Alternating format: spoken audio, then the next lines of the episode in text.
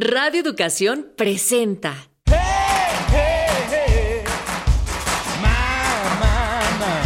Pangea. Crónicas multiculturales. Música, poesía, gastronomía, cultura pop y mucho más.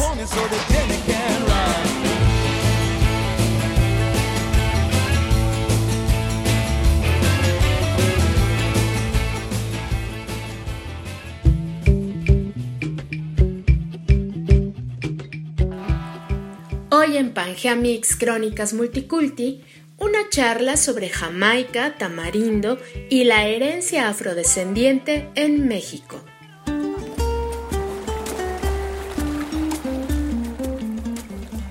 Uno de los temas urgentes de la agenda antirracista es el reconocimiento de la presencia histórica de las comunidades afrodescendientes en nuestro país.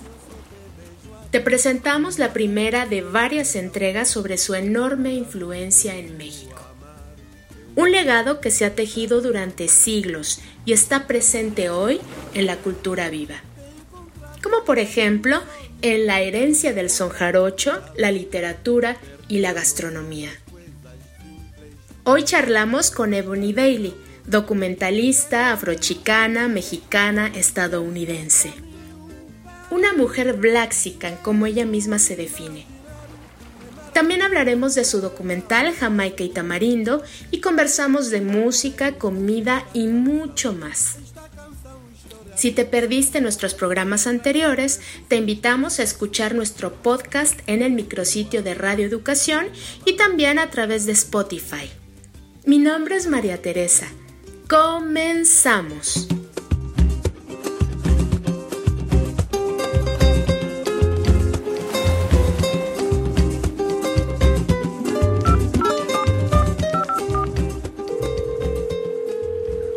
Hola María, muchas gracias por invitarme, gracias a invitarme a abrirme este espacio y pues estoy muy agradecida de estar aquí. Y bueno, eh, me llamo Ebony, soy cineasta, documentalista y soy una mujer blaxican y ahora vivo en la Ciudad de México. ¿Y qué quiero decir con que sea una mujer blaxican? Bueno, eso quiere decir que este, soy mexicana, americana y afroamericana. En otras palabras, también se podría decir que soy afrochicana. Y bueno, en mi trabajo documental justo he intentado eh, documentar como estos lados de, de la cultura que también por una parte representan mi identidad o representan este, lados muy importantes eh, de mi identidad. Eh, entonces documento experiencias negras en México, eh, migrantes negros en México, eh, también he documentado las experiencias de las personas afromexicanas. Y bueno, este también considero eh, con mi trabajo lo que intento hacer es visibilizar un poco o contribuir a la visibilización de estas poblaciones racializadas, eh, tanto en México como también en otras partes de la diáspora.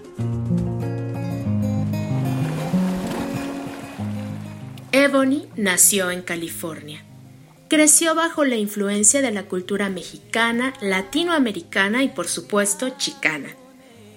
Aunque la relación con sus padres fue muy grata porque le inculcaron el orgullo de su identidad como mexicana, chicana y afrodescendiente, Ebony también ha vivido el racismo en carne propia.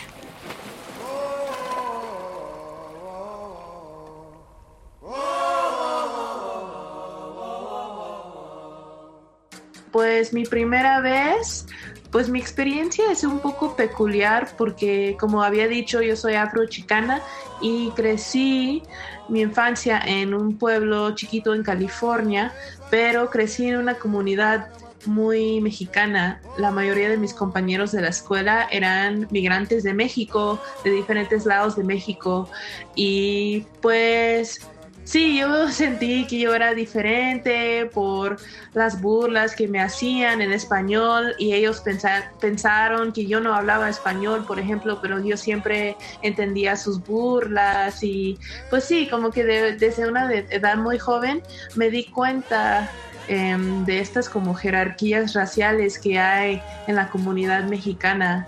Entonces, cuando ya llegué a México, eh, también me di cuenta de eso. Ya llegué de mucho más grande. Yo este, llegué como hace cuatro años.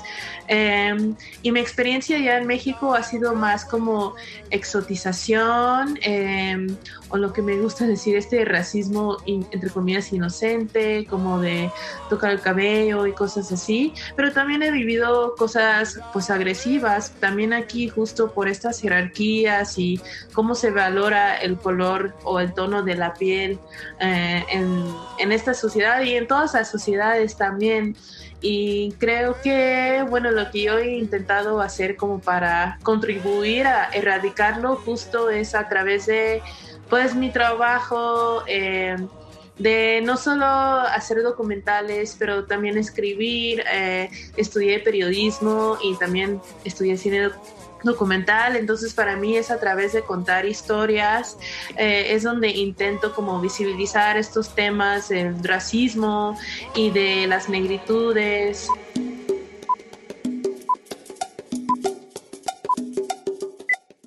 Detrás de la historia de la flor de Jamaica hay un pasado oscuro, o más bien, un pasado negro.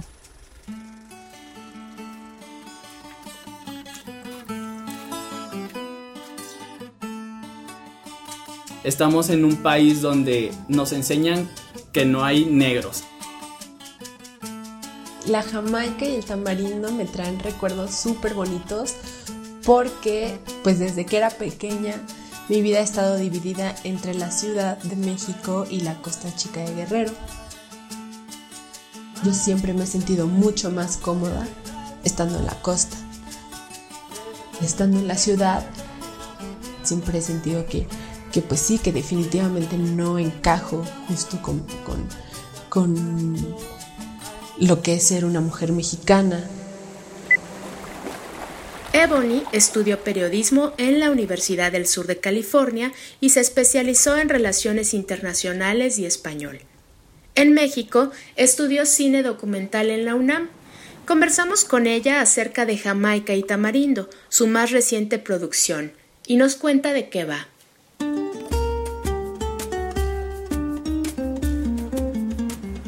Jamaica y Tamarindo es un corto que me gusta mucho porque, bueno, se trata de la comida y me gusta mucho la comida, pero eh, es un corto documental que explora la herencia y las experiencias afro en México a través de la comida y la música y se llama Jamaica y tamarindo justo porque la flor de Jamaica y el tamarindo son dos ingredientes que son eh, muy asociados con México, ¿no? Son, este, entre comillas, muy mexicanos y muy utilizados en la gastronomía mexicana, pero en realidad eh, son ingredientes africanas, son originarios de África.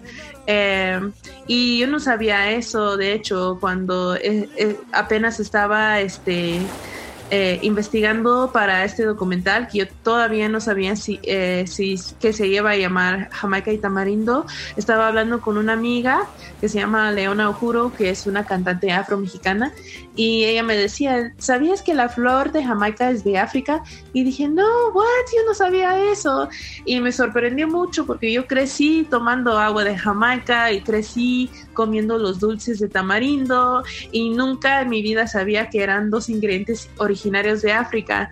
Entonces yo ya cuando quería hacer eh, este documental, que ya tenía una idea de hacer algo sobre las experiencias afromexicanas, eh, pensaba que sí tengo que hacer algo con la comida, no sé qué, y ya se fue como formando en lo que ahora es Jamaica y Tamarindo. Y bueno, la, no se trata tanto como de la comida, más bien estos dos ingredientes son metáforas para hablar de la herencia y también la invisibilidad de las de las personas afro en México o de la identidad afro en México.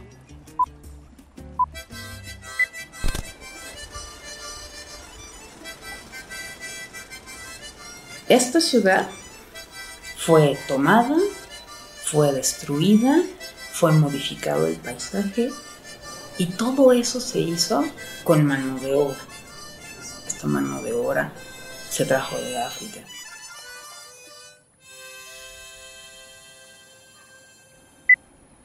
Eh, porque, como decía, son dos ingredientes eh, que tienen mucha presencia en México, pero pocas personas saben que son plantas originarias de África. Y es lo que pasa también con la herencia afro en México, ¿no? Es una herencia que ha tenido presencia en este país desde hace siglos, desde las fundaciones de este país, pero se, poco se habla todavía de em, la negritud de México o de las personas afromexicanas. Entonces, este, con el cortometraje intento este, hacer este paralelo o hacer este tipo de diálogo entre la cultura de la comida y las personas afromexicanas. Y eh, en el docu hablo con cinco personas afromexicanos que tienen negritudes distintos y tienen también este, disciplinas distintos, hay artistas, hay eh, cocineras, eh, este chefs, sí, cocineras, chefs y también eh, músicos. También hay eh, personas que son de la costa, hay personas que son de la ciudad, personas em, que tienen papás africanos, por ejemplo, y también personas que tienen su herencia africana en este país desde hace siglos, ¿no? Entonces, bueno, este también eh, quería eh, retratar eh, esta historia a través de varios personajes porque también se me hace importante visibilizar o contribuir a la visibilización de las diversas maneras de ser negro en México también. Personas expertas en el tema de diversidad cultural lo han dicho claramente. La raza no existe, el racismo sí. Entonces, ¿qué es la racialización? ¿Has escuchado este término? Ebony comparte algunas ideas interesantes para Pangea Mix.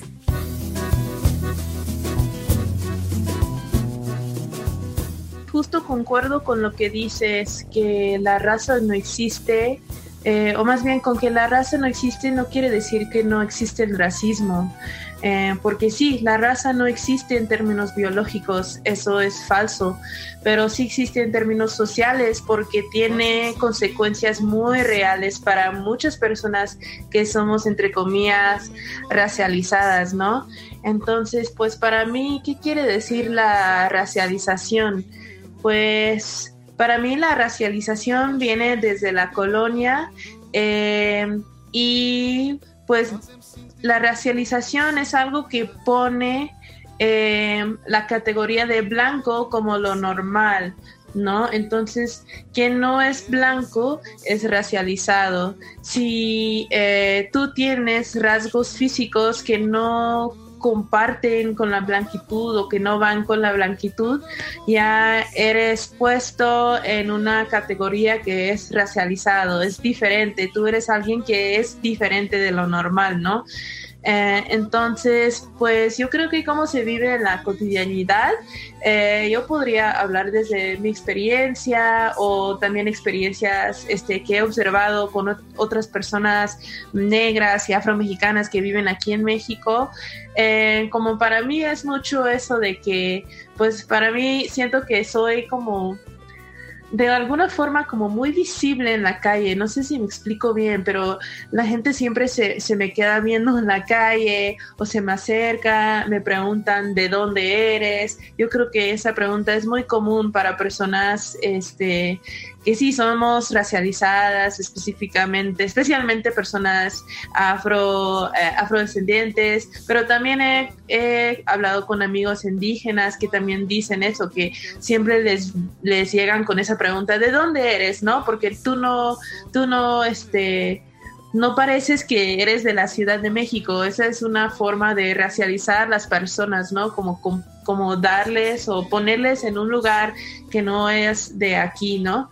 Y aunque yo no sea, yo no soy de la Ciudad de México, pero tengo muchos amigos eh, afros eh, afromexicanos o afrodescendientes que sí son de la Ciudad de México y también siempre les llegan esa pregunta y pues de la persona que está haciendo esa pregunta, pues no es como, es inocente, ¿no? No es que los, lo hacen de una mala intención, pero para las personas que día, diariamente reciben esa pregunta es muy cansado, ¿no? Porque es otro recuerdo otra vez que tú no debes de estar aquí o más bien que tú pareces que no eres de aquí o que tú eres diferente y creo que es, es eso es mucho la racialización en, en la vida cotidiana, ¿no?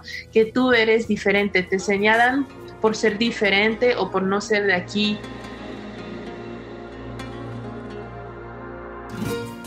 Hoy sabemos que erradicar el racismo no solo es cuestión de buena voluntad, desde la academia hay propuestas muy concretas. Requerimos políticas públicas que reconozcan los derechos de todas las personas. Pero también nos urge transformar nuestra realidad inmediata, nuestra vida cotidiana, y dejar de medir el valor de las personas por el color de su piel. Ebony nos comparte algunas de sus reflexiones desde la academia y también desde su experiencia personal. Sí, qué buena pregunta. Pues creo que sí, es una pregunta muy importante y también muy eh, complejo, ¿no? Porque no hay como una fórmula para erradicar con un racismo tal cual. Eh, pero justo creo que desde nuestras eh, reflexiones sí podemos hacer cambios grandes, ¿no? Porque erradicar erradicar el racismo es tanto sistemático como personal y creo que muchos de los cambios personales, eh, ya que se hagan colectivos, sí se podría convertir en un cambio sistemático. Entonces, cuando eh, pienso en las cosas eh, individuales que podemos hacer, creo que primero justo es como reflexionar desde dónde venimos, eh, qué privilegios tenemos y qué hacemos con estos privilegios, porque también muchas veces justo nuestros privilegios nos hacen reproducir eh, ciertas conductas violentas y creo que justo con tener privilegios es estar así desaprendiendo de cosas o tener conciencia de las cosas que hemos normalizado, eh, que todo el mundo hemos, hemos normalizado ciertas cosas, ¿no? Y constantemente hay que estar este, cuestionando eso y eh, desaprendiendo de una forma estas cosas siento eso como no asumir eh, ciertas cosas de las personas solo por su color de piel o por su racialización. También creo que otra cosa muy importante que todos podemos hacer es que la, colaborar entre nosotros, eh, justo tener estos tipos de diálogos también creo que ayuda mucho. Y sí, colaborar, colaborar con mujeres afro, colaborar con mujeres indígenas, eh, colaborar con las personas disidentes de género y eh, este y de muchos diferentes grupos y creo que esta eh, colaboración artística o colaboración eh, comunitaria también es una manera que puede llegar a hacer un cambio grande, ¿no? Aunque la colaboración puede ser algo muy sencillo, ¿no? Solo puede, este, no sé, ir a la casa de alguien y estar hablando de cosas o hacer este tipo de diálogos, hacer este live entre amigos, leer algo juntos, ver algo juntos incluso. Yo creo que hay muchas formas de interpretar colaboración que muchas veces no implica tener como así un proyecto así súper grande, pero colaborar de las diferentes maneras. Eh, de la vida, no sé, colaborar justo como de la, desde las diferentes este, trincheras, o ni siquiera trincheras, pero bueno, sí, eh, y yo creo que eso, eh, y leer, creo que leer también es muy importante.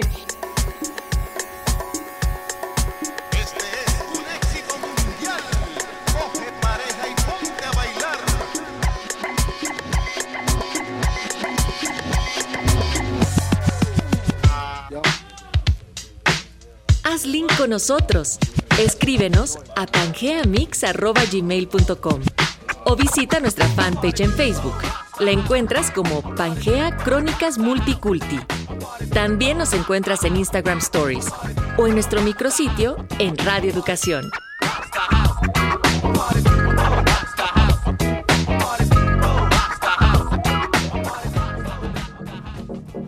Equipo de producción, María Teresa Juárez, Elsa López, Arfaxado Ortiz, Óscar Solís, Luis Luna, Guillermo Tapia, Natalia Luna y Mario Ledesma. Pangea, Crónicas Multiculti, porque somos multiculturales y megadiversos. Una producción de Radio Educación.